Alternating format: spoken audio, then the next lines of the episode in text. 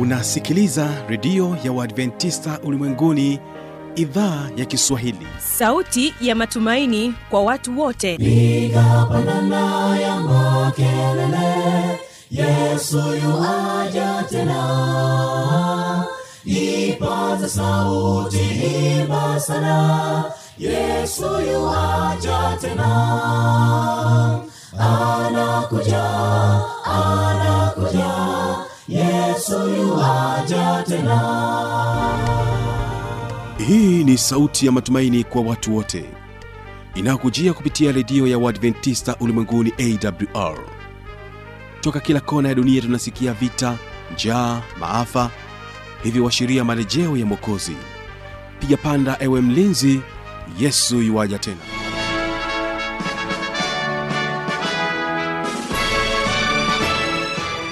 ni matumaini yangu hujambo na unaendelea kutegea sikio idhaa ya kiswahili inayopatikana katika masafa mafupi ya mita bendi 25 lakini pia unaweza kutupata kupitia tovuti ya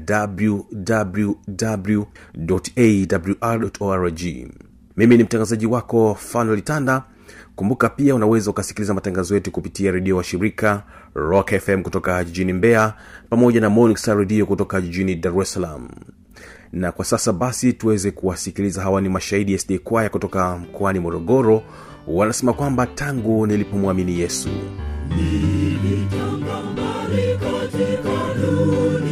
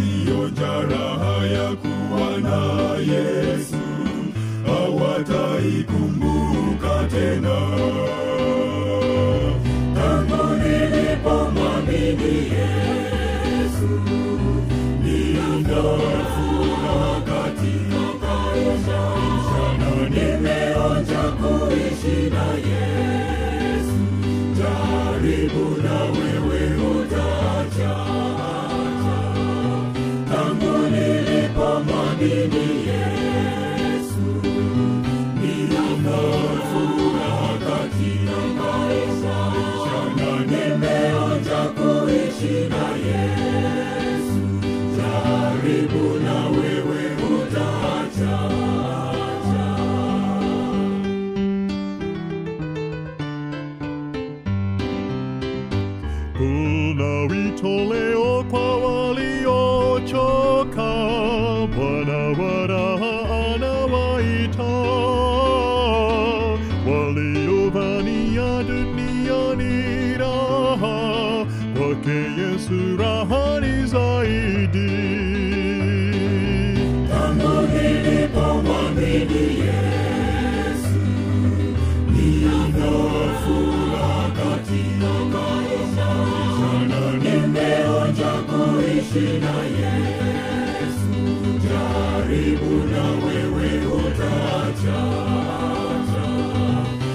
Tangu nilipomwamini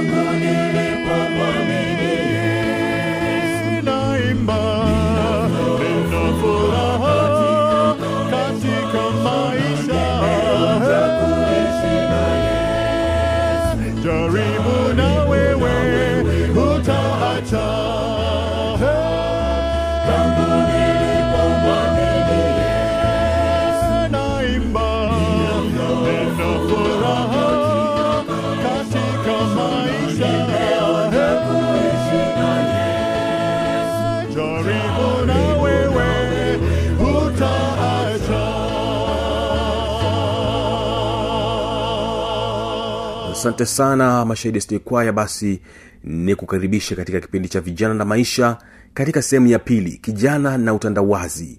Ungana naye mwinjilisti petro tumaini ni mwendelezo wa sehemu ya pili. Wakati huu ni wa mashaka, wahitaji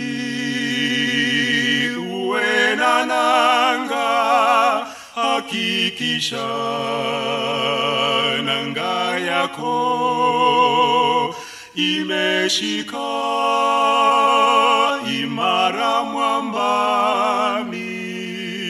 Sasa naomba niweze kuuliza swali. Swali la kwanza, je, muziki unaweza ukakulewesha ushindwe kufuata au kutii maagizo ya Mungu? Mziki unaweza ukafanya hivyo? Jamani, mziki unaweza? E, swali langu la pili, ninaongea na vijana na ninaongea na wewe unayenisikia.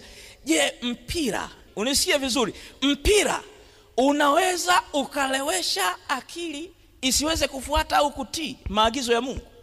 Swali langu la tatu, je, movie movie, wangapi ambao wana movie kwenye laptop zao? Movie series season inaweza ikalewesha akili yako ishindwe kufuata au kutii maagizo ya Mungu. Vipi kuhusu pombe? Inaweza haiwezi? Inaweza. Je, WhatsApp WhatsApp ukiamka unaamka nayo, ukilala unafanya nini? Unalala nayo, na upo kwenye magroup for good reason, magrupu ya kidini. Haupati muda wa ibada, haupati muda wa kusoma neno la Mungu, lakini umewahi kucalculate how many hours you spend on WhatsApp? Inaweza ikafanya ushindwe kufuata au kutii neno la Mungu. Hivi vitu vyote tukivifupisha katika neno moja vinaitwaje? Maburudisho. Mwamba ni Yesu, ni Yesu tu, mwamba usiotikisika, hakikisha nanga yako imeshika imara mwambani. Tunakwenda pamoja? Ni nini? Maburudisho. Sasa naomba ufuatane nami tunapozungumzia maburudisho. Kumbuka tunaangalia neno nini? Uchawi, fama keia, kitu kinachoweza kugeuza akili isifuate au kutii maagizo ya nani? Ya Mungu. Kumbuka tunaangalia vijana na nini na utandawazi na, na, na, na, na. Tunapozungumzia fama keia, ninapokuja kwa upande wa utandawazi ni, ni vitu gani ambavyo tunaingeji kwavyo vinafanya tushindwe kufuata au kutii neno la Mungu? Tuna mpira, tuna mziki, vipo vitu vingine vingi, sports and entertainment, viweke kwenye kapu moja. Swali ni hili, nini maana ya neno entertainment? Neno entertainment limetokana na maneno matatu. Vijana na utandawazi, karne ya ishirini na moja, tunazungumzia uchawi wa shetani, namna anavyotumia maburudisho, kiwanda cha maburudisho kugeuza akili zetu zisifuate au kutii neno la Mungu. Neno entertainment limetokana na maneno mangapi? Matatu. Neno la kwanza ni enter, neno la pili ni tain, na neno la tatu ni nini? Ment. Twende mbele. Nini maana ya haya maneno? Tunaanza na neno enter. Wote tunafahamu nini maana ya neno enter? Kuingia, coming in, come or go into, penetrate. That is the meaning of enter. What is the meaning of the word tain? Hiyo ndio root. To have, to hold. To have, to hold. Nini maana ya neno meant? Meant inamaanisha nini? An act or what? Process. Kubakiza kwenye huo mchakato, na ndio maana kama unataka kusema ku, kuendeleza kitu nasema develop, mchakato unaoendelea development. Kwa hiyo neno entertainment linamaanisha ni kuingia kuingia kumiliki na kuweka katika hali ya nini? Ya kumiliki. Wakati huu ni wa hatari, dhoruba kali inavuma, hakikisha nanga yako imeshika imara kwenye swali hili la msingi ni nani ambao wanatuingeji kwenye kiwanda cha maburudisho kwenye kiwanda cha entertainment? Naomba tuende pamoja nami katika kitabu cha ufunuo sura ya kumi na mbili. Ufunuo sura ya kumi na mbili. Ufunuo sura ya kumi na mbili itasoma.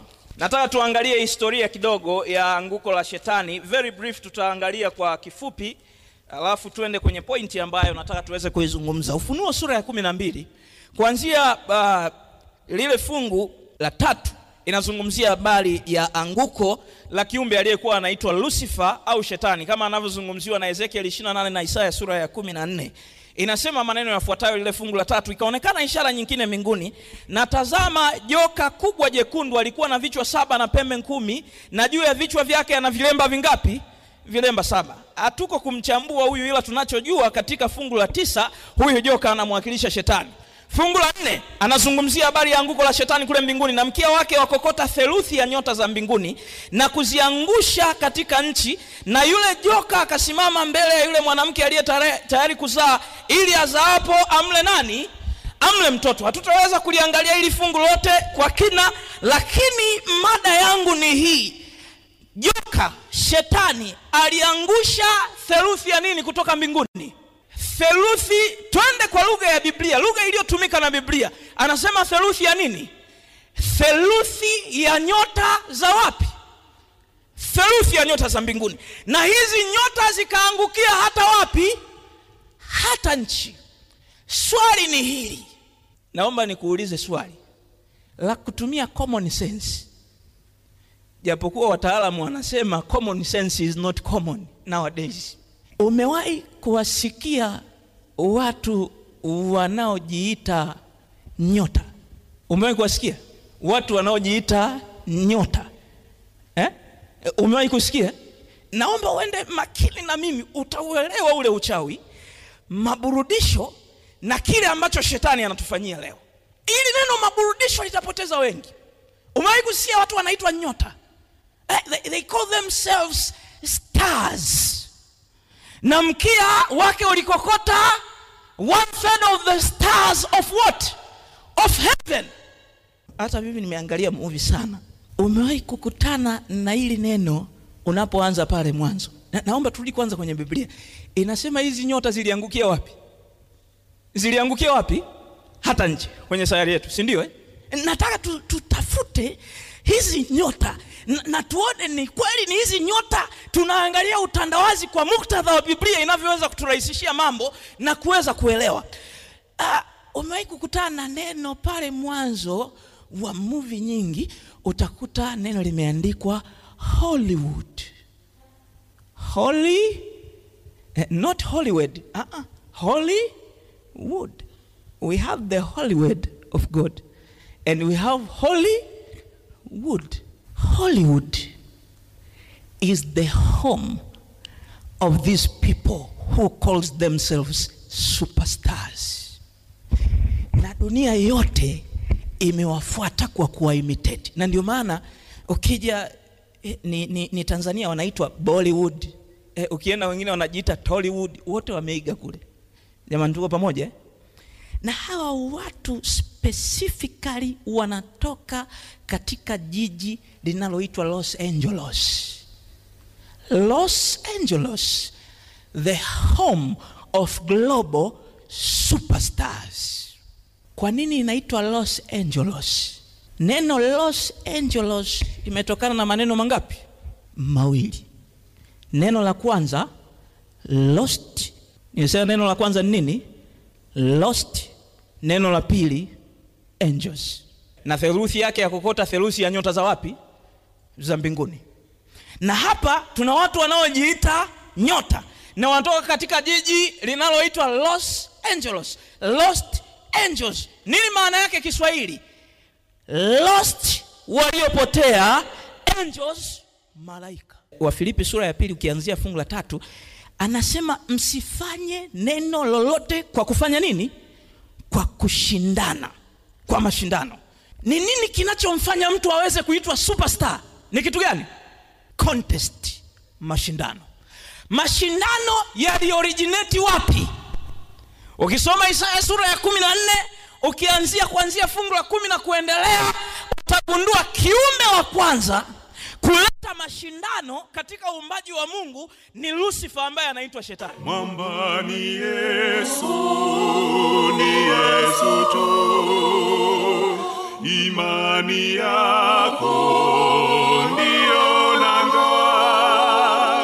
Hakikisha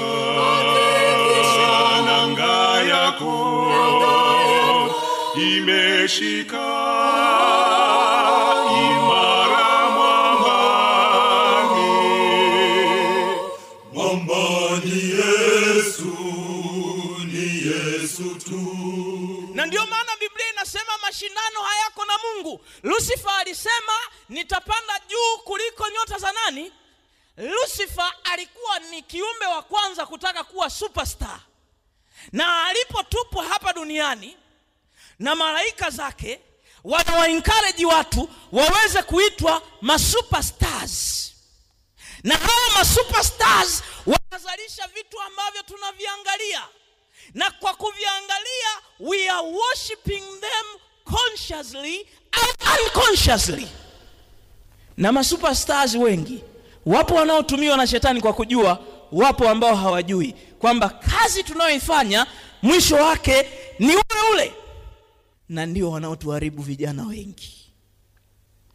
Wakati niko sekondari nilikuwa natazama sana movie nilikuwa nasikiliza sana music. Tunapozungumzia superstars ndio wanaozalisha mziki ambao unapendwa na vijana ndio wanaoproduce movies. Kuna movies zinaitwa action movies. Movies za nini jamani? Za ngumi. Unajua principle ya shetani ni hii. Na ukiangalia hii michezo karibia yote ya entertainment imejengwa kwenye kanuni moja. The principle of aggression and enmity. Kutengeneza uadui kwa kufanyia justified reasons. Na shetani amefanya hivyo kwa sababu anajua ukitazama movie ukamchukia mtu kwenye movie inawezekana ni jambalika. Wakati wadogo tulikuwa tunaita jambalika ndio jambazi mkuu kwenye ile movie. Mbele za mungu una hatia ya mauaji. Na ukifurahia ameuawa inarekodiwa kwamba na wewe umefanya nini? Umeua ngono tunazozitazama kwenye mtandao na wengi tunazitazama na wengine tunazo kwenye simu zetu. Kwa nini shetani amezizalisha? Nilikuwa nasoma article moja hii kuzimu kumeinua pembe zake. Inasema kwanza watu wanaocheza ngono usizani ni binadamu wa kawaida na vitu wanaovifanya sio vya kawaida. Jambo la kwanza. Jambo la pili video za ngono zimetengenezwa kwa makusudi yafuatayo. Jambo la kwanza kuharibu ndoa. Na wanandoa wengi wana tv seti mbili moja iko sebleni nyingine iko wapi? Siku hizi sio lazima uwe na tv ukiwa na simu tu unaweza uka hapo. Kuharibu ndoa. Vile unavyovifanya mkeo hafanyi. Hawezi kufanya. Unaenda kutafuta anayeweza kufanya. Unaenda kutafuta kaaba jambo la pili kusambaza usagaji. Na wengi wamekuwa wasagaji kwa sababu ya kuangalia movie za ngono mahusiano ya jinsia moja ushoga na usagaji. Jambo la tatu kuna kitu kimewaharibu watu wengi leo hata wanandoa. Na nimekutana na cases hizo. Mwanandoa mama analalamika kwamba mumewe ameharibiwa na video za ngono kiasi kwamba hawezi kuingaji kwenye jambo lolote la ndoa yake bila kuangazi, kuangalia ngono kwanza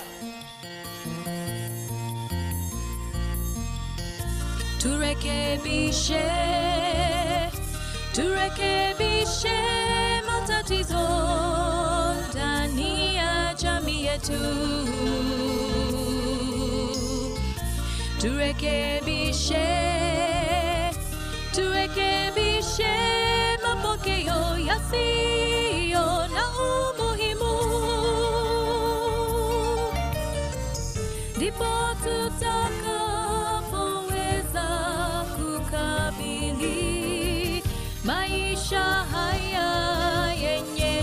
dove Tu reke bishe To reke bishe Tusiangamize kizazi kijacho Tutachaulizwa Tutasema nini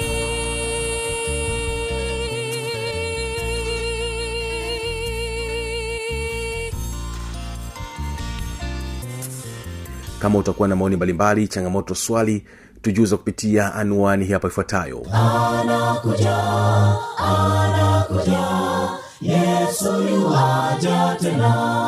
na hii ni awr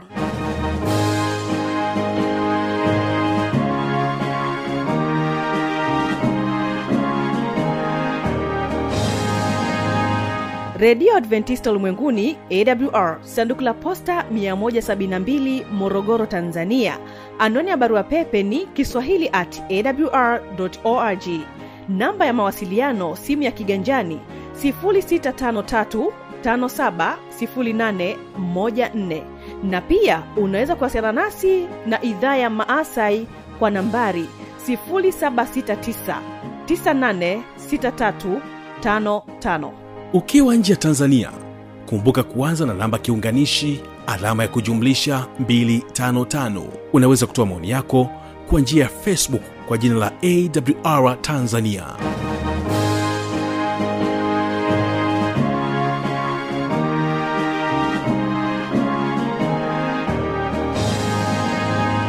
Mimi ni fanolitanda tanda.